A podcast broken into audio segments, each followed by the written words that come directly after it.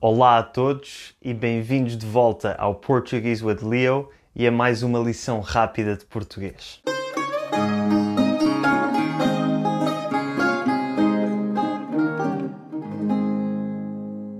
Hoje vamos falar sobre um modo verbal muito importante e que eu sei que causa muitas dores de cabeça a quem está a aprender português.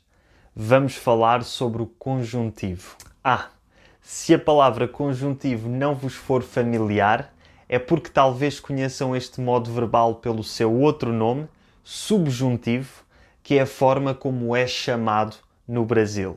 O conjuntivo é um tema que dá pano para mangas, isto é um tema extenso sobre o qual há muito para se falar. Por isso decidi dividi-lo em dois episódios. No episódio de hoje, vou explicar de forma geral o que é o conjuntivo e quais são as 5 principais situações em que se utiliza. Hoje vou focar-me sobretudo na utilização do conjuntivo no presente e na próxima semana falarei então sobre os outros tempos verbais em que se utiliza o conjuntivo, o que vai incluir o tão famoso e tão confuso futuro do conjuntivo, que tanto quanto eu sei, só existe em português. Antes de começar o episódio de hoje, quero só fazer os habituais agradecimentos às pessoas que ajudaram a tornar este podcast possível com doações de PayPal no último mês, que foram as seguintes: Benjamin Domingues, Dragana Damianovich, Jan Pietzmit, Valerio Bettini, João Fonseca, Vittorio Maiolari, Maria Contu, Ewan Robertson, Michael Citrinovich, Amre Labed, Ieke, Roger Emanuels, Magda Churlik, Kaori Funae, Ali White, Vasco Cruz, Daniel Franca, os contribuidores recorrentes Benny Friedman, LaRue Allen, Lisa Friedland, Tom Raines, Michael Dawson, Bruce Joff, Pierre Doquier, Johanna Bossa, Manuel Rios e Naela Carr, e também aqueles que preferiram manter-se anónimos. Muito obrigado a todos pelas vossas contribuições. É graças a vocês que consigo dedicar-me a este canal a tempo inteiro.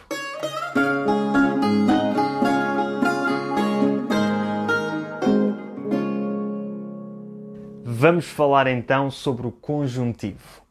Antes de mais nada, é importante sabermos que o conjuntivo é um modo verbal e não um tempo verbal. Os tempos verbais indicam quando é que a ação é realizada. Se foi realizada no passado, se está a ser realizada no presente ou se irá ser realizada no futuro. Já os modos verbais indicam a atitude ou intenção da pessoa que fala em relação à ação. Por exemplo, quando utilizamos o indicativo, que é o modo verbal mais comum e mais conhecido, estamos a dizer as coisas com convicção, com a certeza de que aconteceram ou de que vão acontecer. Se eu disser, estou a filmar um vídeo, estou a usar o indicativo porque estou a falar de algo que eu sei que é verdade. Eu estou realmente a filmar um vídeo. No entanto, quando usamos o conjuntivo, estamos a exprimir uma incerteza, uma dúvida, uma possibilidade ou um desejo de que alguma coisa aconteça. Uma dica para saber se devemos ou não usar o conjuntivo é que o conjuntivo só se usa em frases subordinadas, ou seja, frases em que temos duas orações em que uma delas está dependente da outra. Um exemplo muito rápido é o seguinte: eu sei que é verdade, eu espero que seja verdade. Ambas são frases subordinadas, em que a oração principal é eu sei na primeira e eu espero na segunda, e a oração secundária é verdade nas duas. Na frase em que temos a certeza, em que sabemos que é verdade, usamos o indicativo na segunda oração. É verdade.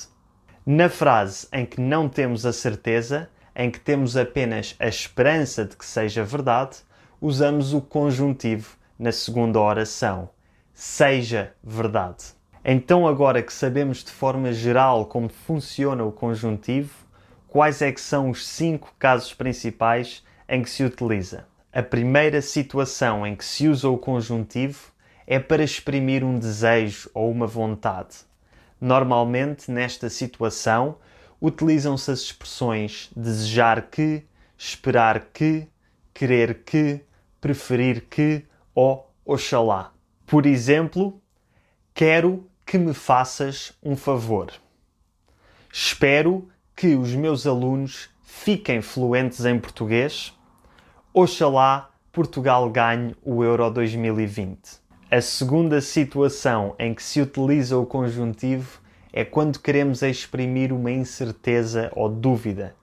Normalmente, nesta situação, utilizamos as expressões talvez ou duvido que, ou então as expressões negativas não acho que, não me parece que, não acredito que, etc. Alguns exemplos são: talvez este vídeo ajude a clarificar o conjuntivo. Duvido que os políticos saibam bem o que estão a fazer. Não acho que seja boa ideia andar de mota sem capacete. A terceira situação em que utilizamos o conjuntivo é para exprimir o nosso estado psicológico ou estado de ânimo em relação a alguma coisa que aconteceu. Ou seja, como é que nos sentimos em relação a algo que aconteceu. Por exemplo, fico feliz que estejas bem, tenho medo que não seja verdade, fico contente que gostes do filme. A quarta situação em que utilizamos o conjuntivo é quando usamos frases impessoais. Frases impessoais são frases que são compostas pelo verbo ser, normalmente na terceira pessoa, seguido de um adjetivo.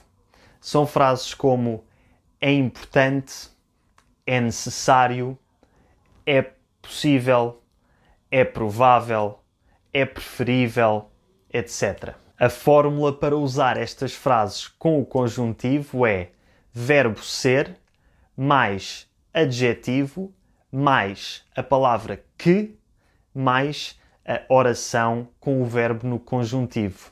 Por exemplo, é preciso que falemos sobre o assunto, é provável que este mês faça bom tempo, é importante que vocês estudem português.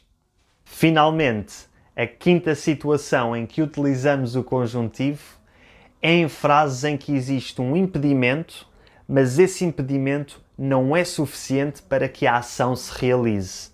Normalmente, nestas frases são usadas as conjunções embora, ainda que, mesmo que, apesar de que, etc.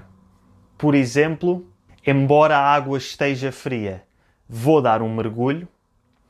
Ainda que seja tarde, vou passear o meu cão. Mesmo que não concordemos um com o outro, gostamos de debater ideias.